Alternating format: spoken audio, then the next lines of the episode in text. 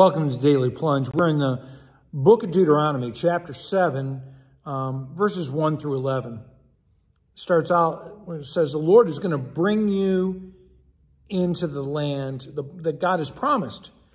And he's before that, before you, he's going to drive out, you know, a number of these tribes. And one thing about these tribes is that they're larger and stronger than the Israelites.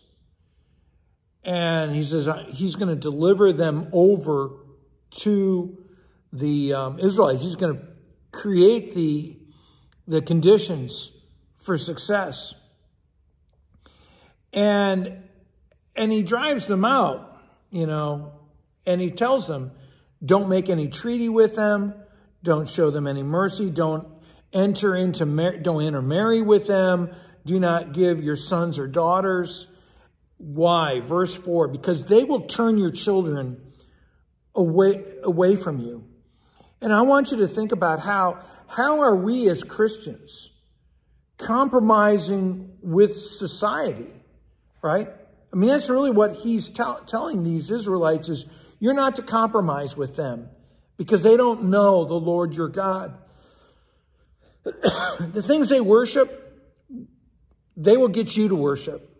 And that's exactly what we see in our society. How many Christians have wandered away from the faith because they have compromised with the world? They've compromised with society. How many of our children have wandered away from the faith? Sometimes because they've married somebody who doesn't believe in Jesus because they're not going to change that person. Right? Oh, I'll get them. No, ain't going to happen. They're going to change you. And so what are we giving our children to? That turn our children away from the faith so that they serve false idols, other gods, right? And so he says, You're to break down their altars, their sacred crystals, their burn their idols. Do not have anything to do with their false gods. I'm the one who provides for you. He says, verse 6 you are a people who are set apart. You are holy to the lord. You not because they're perfect not because they're better than anyone but because god chose you. God made you a treasure he says in verse 6 god chose you and set your his love on you not because you were bigger or stronger or smarter or more handsome than those other tribes those other people in fact, God chooses the few.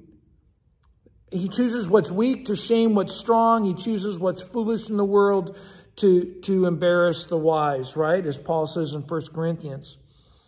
And so because God loved you and promised you, right? He brought you out of slavery, brought you out of sin, redeemed you from, from slavery, redeemed you from that wicked power.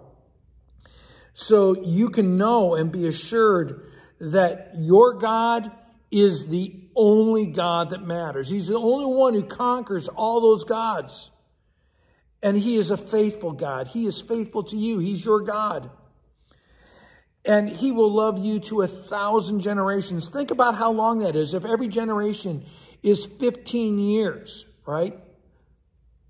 20 years. You're talking about 15 to 20,000 years, right?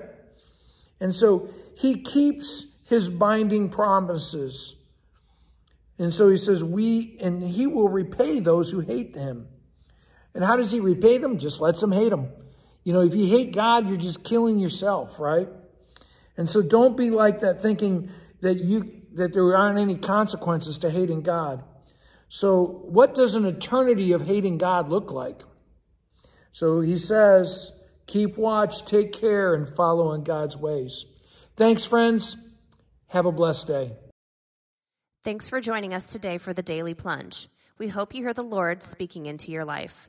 We invite you to subscribe so you can receive this plunge into the Word daily. If you found inspiration from this daily devotional, why not share it with someone you know? It is available in video on Facebook and YouTube and in audio format on Apple iTunes, Spotify, and everywhere your favorite podcasts are found. If you want to help support this ministry, go to Apple Podcast and give us a short five-star review.